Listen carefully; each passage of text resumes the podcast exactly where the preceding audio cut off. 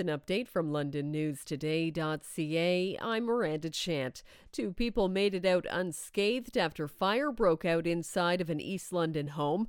Firefighters were called to the two story red brick house at 1040 Trafalgar Street near Hamilton and Egerton just after 11 yesterday morning. The blaze was extinguished and no one was hurt.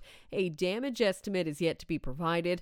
London police and fire officials are investigating the cause of the blaze. The London area housing market remained cool last month. The London St. Thomas Association of Realtors says 344 homes changed hands in January, down significantly from 529 sold during the same month a year ago.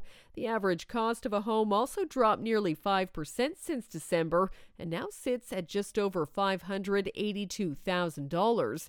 Association President Adam Miller says with borrowing costs surging, it's easy to understand why so many buyers are hesitating to get into the market. Grad students at Western University plan to call attention to their low wages this week. The Public Service Alliance of Canada Local 610, the union representing graduate students and postdocs, will be protesting on University College Hill tomorrow morning. The union says teaching assistants currently earn less than the average cost of a one bedroom apartment in London each month and is pushing for a livable wage.